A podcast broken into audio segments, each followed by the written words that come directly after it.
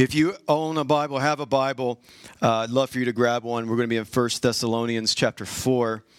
Uh, if you don't have a Bible, we have some free ones, some paperback Bibles uh, out in the lobby. Feel free to grab one. That's our be our gift for you. Otherwise, we'll have it on this massive screen uh, behind me. 1 Thessalonians chapter 4. Uh, see some new faces, so let me just catch you up really quickly because I'm going to try to tackle a pretty uh, massive doctrine uh, in just 25 minutes, but we all know that's a lie. Uh, but we've been talking about the season of Advent, and the Advent season is just where we are waiting. It's that waiting for the King to come. And we all know that through the Old Testament, the promises were made, the King came. He made good on his promises. And so the King came in the name of, and, and through the Jesus Christ and then we, we've discovered that now he is ruling and reigning, and there is this kingdom come mentality that we all ought to be praying and, and earnestly waiting for. Now, uh, we're waiting for the return of the king. I'm going to do my best to explain the return of Jesus. And, and if you didn't catch up, uh, if you don't follow me on Facebook, I wouldn't.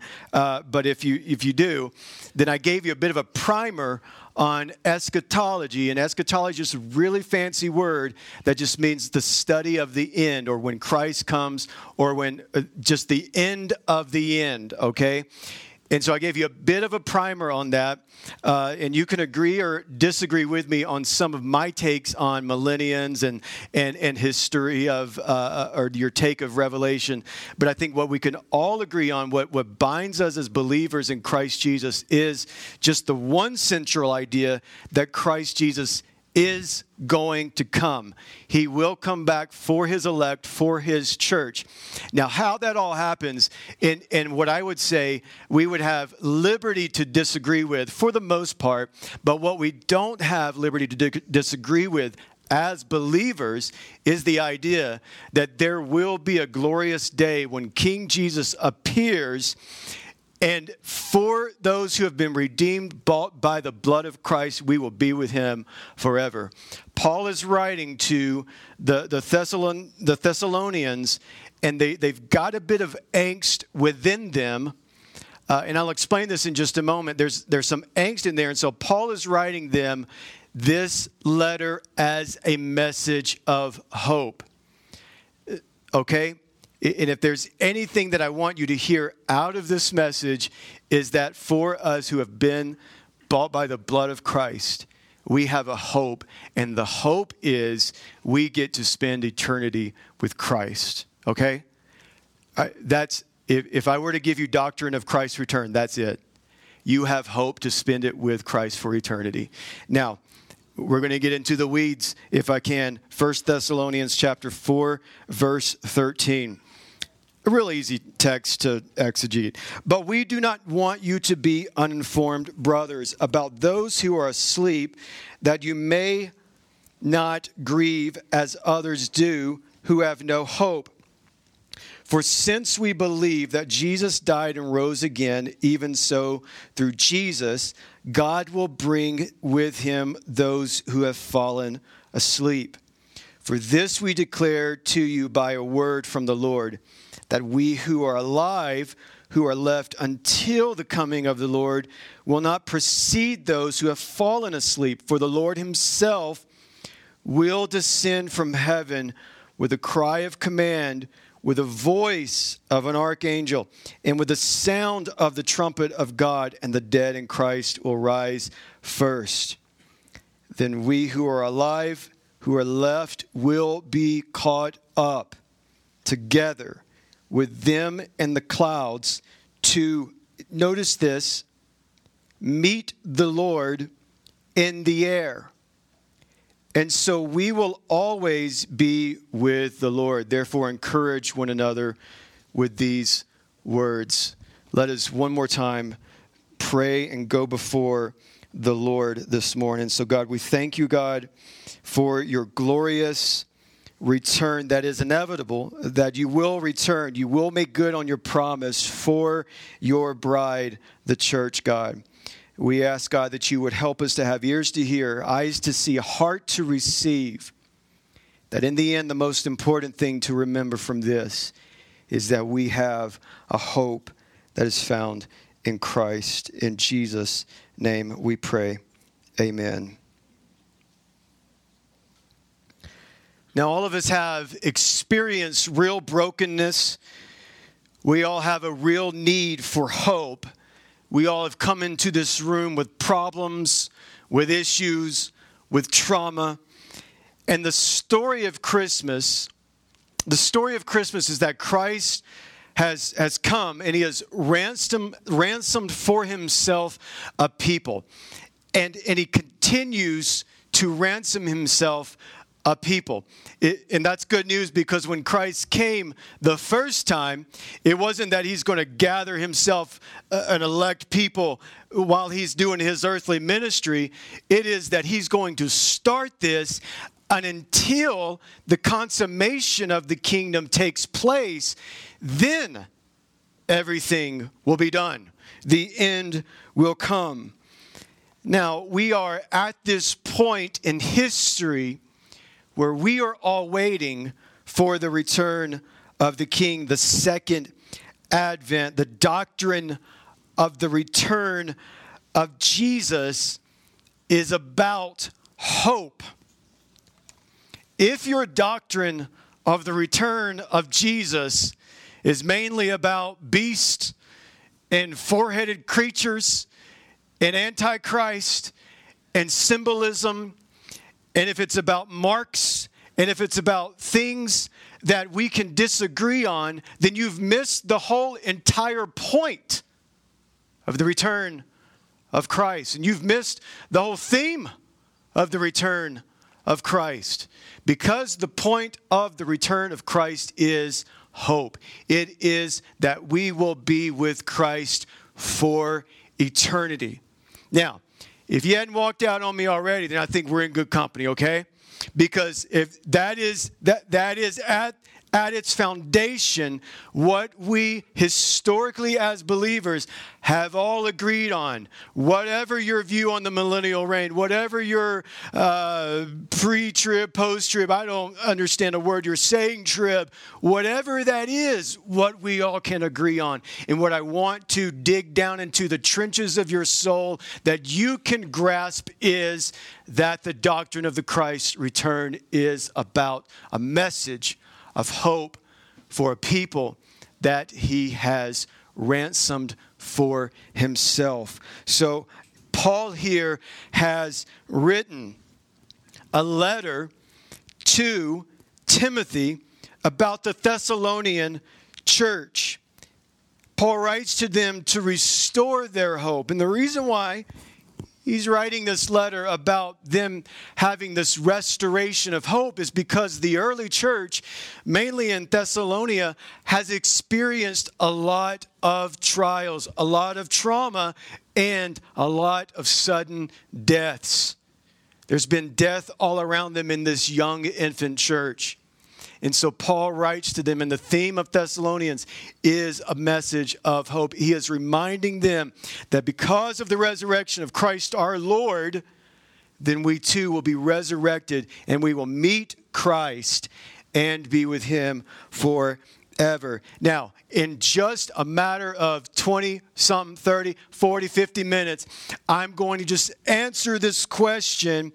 And the question is, what is the return of Christ? What do we believe in when we say the doctrine of the return of Christ? I want you to flip over because I want to answer that question with more questions because that's how my brain works. I want you to flip back to the beginning of the gospel in the Olivet Discourse in the Gospel of Matthew, chapter 24. Matthew, chapter 24. I don't have this on the screen. This is free 99. The first question I have when I'm thinking about the return of Christ, and it's a question that has haunted us for a couple thousand years, is when? Right? When is this going to take place? Now, when I get this question from some of y'all, what you're asking me is, are we in the end of times? I say yes, but what you really mean is, well, are we at the end of the end of the end of the end of the end times. And to that I will tell you what the God man Jesus said, I don't know. Now, you may have deciphered codes and you may have taken your calendar off the Aztec calendar and done all these little configurations as pinpointing a certain era of time. I would just lovingly kick you in the shins and tell you, baby, you've wasted your time. You know why? Because you don't know. Now, I don't know, you don't know, and guess what? We're all in good company because none of us know. And here's what Jesus would say when he was talking about when the re- inevitable return would happen. He says this in Matthew chapter 24, verse 36. But concerning that day or hour, you, you ready for this? No one knows. Not your mama, not Prophet Betty Jean down the street, not the prophet in Parowan who's predicting the, the mass nuclear war that's going to take place within one week. He don't know, and you don't know. Jesus said, No one knows, not even the angels of heaven, nor the Son, but the Father only.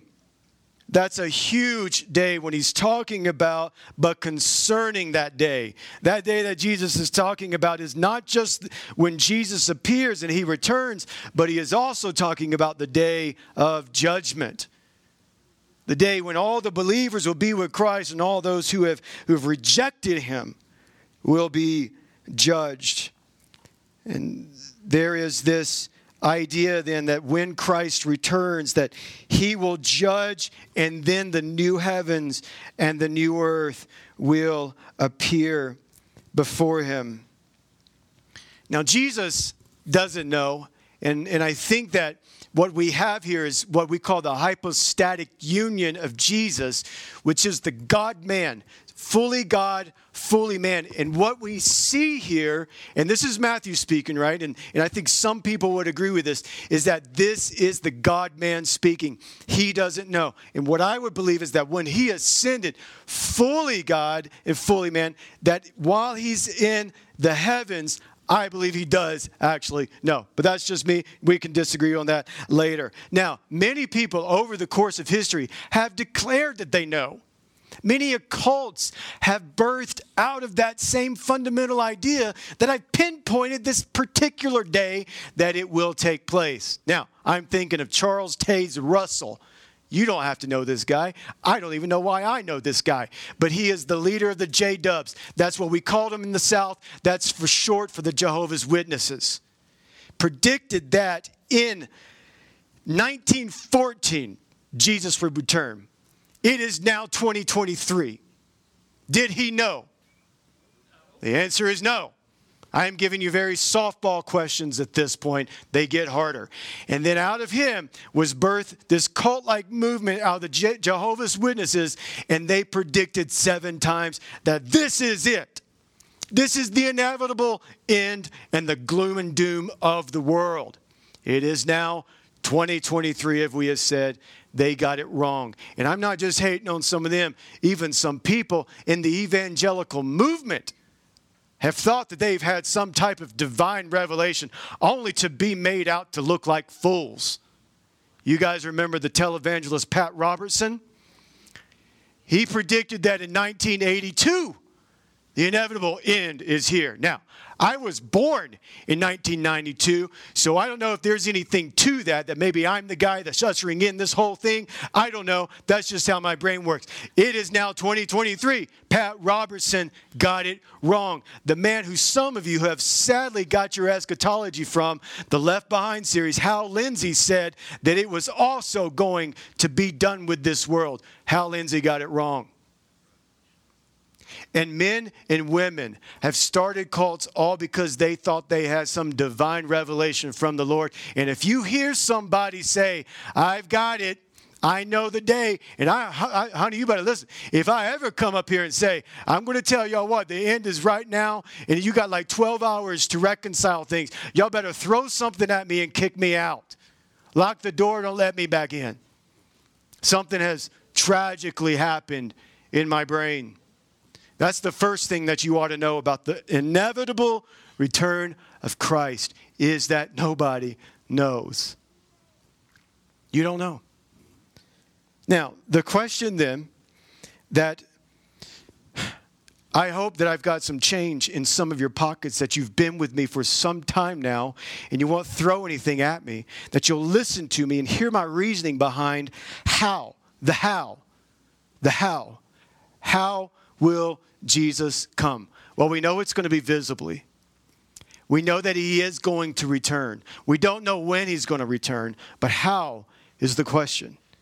Now, when I read through the Bible, I read through it, and what we call this thing, it's a beautiful word called hermeneutics. It's the study in the context of Scripture. So when I look at a particular Scripture, I'm looking at what's around it. What's the chapter about? What's the whole book about? What does the Old Testament point to about this? What do other authors say about this? And there are many authors. In fact, in fact, one person wrote eh, that one out of 20 verses in some way is talking about the inevitable return of Christ. Now, now Jesus just said, You don't know, but here's what he says. But here's what it's going to be like. Continue in verse 37 from Matthew chapter 24. Jesus is in context talking about the return, his return, when he gathers the elect and when the day of judgment comes. Verse 37, he says this For as were the days of Noah, Pay attention to this. You got to follow, follow along slowly with me. So will be the coming of the Son of Man. As were the days of Noah, so will the coming of the Son of Man. For as in those days before the flood, they were eating and drinking, marrying and giving in marriage until the day when Noah entered the ark now, watch this now. And they were unaware until the flood came and swept them all away. So will the Son of Man. Did you catch that? What happened in the days of Noah? Well, there's a crazy guy out there saying, I'm building an ark because there's a flood coming. And then I imagine Billy Joe passes by, and, and he's, I don't know if, if your name is Billy Joe, I don't mean to poke at you. Billy Joe, eh, as if somebody of the Hebrew eh, name is going to be Billy Joe. No, what are you doing, crazy old man? Flood? What? Oh, yeah, that's just nonsense. And for years and for decades, they kept asking, What are you doing, crazy old man? And suddenly, there was a flood. Who was swept away in the flood? Who? The wicked. Who was kept safe in the ark? The righteous. Jesus just equated his return to the days of Noah. We've all been taught that we're going to be swept away. Who was swept away in the days of Noah? The wicked. And Jesus says that when I return, it's going to be just like the days of Noah, that the wicked will be swept away and the righteous will remain. Now, hang with me. Uh, and don't walk out on me yet because because I'm going to prove some really interesting things here. If you flip over just one chapter to Matthew 26, Jesus is also going to give us a glimpse of what this day is going to look like even more. You've heard the, uh, the uh, parable of the ten virgins. Fascinating, fascinating parable. Jesus is likening this parable just like his glorious return. Instead of me just kind of talking, let me read through it it's it just hang with me. Then the kingdom of heaven will be like ten virgins who took their lamps and went to meet the bridegroom. Five of them were foolish, and five were wise. For when the foolish took their lamps, they took no oil with them, but the wise took flasks of oil with their lamps. As the bridegroom was delayed, they all became drowsy and slept. And at midnight there was a cry, Here is the bridegroom! Come out to meet him. Then all those virgins rose and trimmed their lamps. And the foolish said to the wise, Give us some of that oil, for our lamps are going out. But the wise answered, saying, Since there will not be enough for us, for you, go rather to the dealers and buy for yourselves. And while they were going to buy, the, the bridegroom came, and those who were ready went in with him to the marriage feast and the door was shut. Afterwards, almost done. The other virgins came also saying, Lord, Lord, open to us. But he answered, Truly I say to you, I do not know you. Watch therefore, for you know neither the day nor the hour. So the bridegroom comes. And who is the bridegroom? Representative of Jesus. So thank you the bridegroom comes and he meets these wise virgins and they bring him into the wedding hall and the others are shut out. Now, this was in ancient Israel common that the bride or the groom would be ushered in by the virgins or by an accompanying of people and would usher him into the hall or, or to wherever that the, the festivities would take place. Notice what does not happen. Notice that the groom appears and, and the ushering committee comes out and then takes him out somewhere. What do they do? They usher him in, they bring him in. This is what honor looked like in this day that there would be a welcoming committee waiting for the groom, and they would usher him in as this beautiful ceremony and bring him into this particular marriage feast. Now, this is a common theme in ancient Israel that would take place, common in marriages and also common with kings. Think about this. We read John chapter 12 a couple weeks ago, and I did that intentionally just to drive home this point. When Jesus comes in on the donkey, what happens? Remember, you got to think Palm Sunday, right? The people go to Jesus, and what do they do? They usher him in. Follow me now. Paul is using this similar language when he's writing to the Thessalonians. When the king appears, okay? When we the king appears those who are dead those saints who are dead will rise to meet Jesus in the air. And those of us if we're still sticking around when this happens will be caught up meet Christ in the air. And notice what Paul doesn't say he doesn't say, and then you're going to be blasted off. What takes place? I'll tell you what takes place. Revelation 21 takes place. When John sees up in the heavens a new heaven, a new Jerusalem ushering down from the skies. And the old has passed away, and the new has come. I don't know how that kind of sits with some of your theology, but this is for me, all right? This is just for me. Remarkable. It is glorious. It is the hope that we've been waiting for. That every eye will see a visible Christ. In Revelation in chapter 19, it says that when he appears, he will have King of Kings and Lord of Lords tattooed on his thigh. And we will all see him. And then we are caught up with Christ the King, and then we are that accompanying people who were then usher down the new kingdom rule of Christ. And at that moment, the consummation of the kingdom of God will be complete. That's the how. That's based on my best interpretation of how this thing is going to come to an end and be consummated for the bridegroom. The bridegroom will meet his bride in the air, and we will usher him down, and we will feast with him forever on a new heaven and the new earth. Now, then the next question is what is the hope of that? Are we all going to be like, like little chubby little angels with harps? Which, by the way, is a terrible drawing and depiction of an angel. Y'all saw the picture of the angel a few weeks ago. It's terrifying.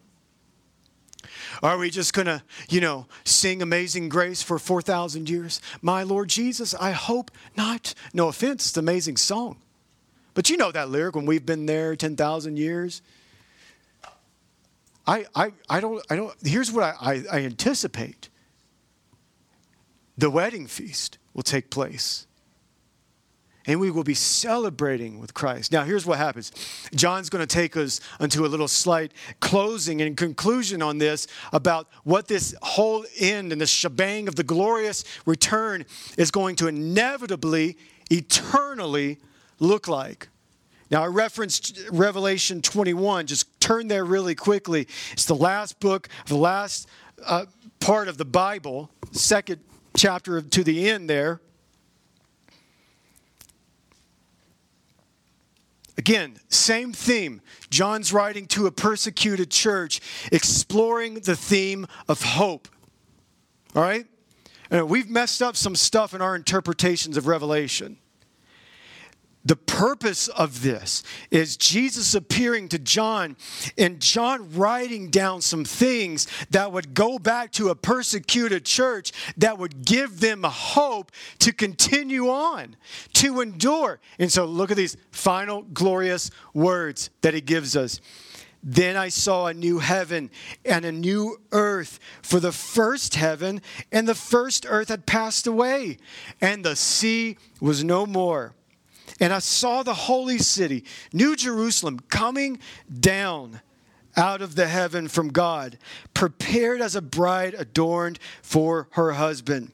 And I heard a loud voice from the throne saying, Behold, the dwelling place of God is with man. He will dwell with them, and they will be his people, and God himself will be with them as their God.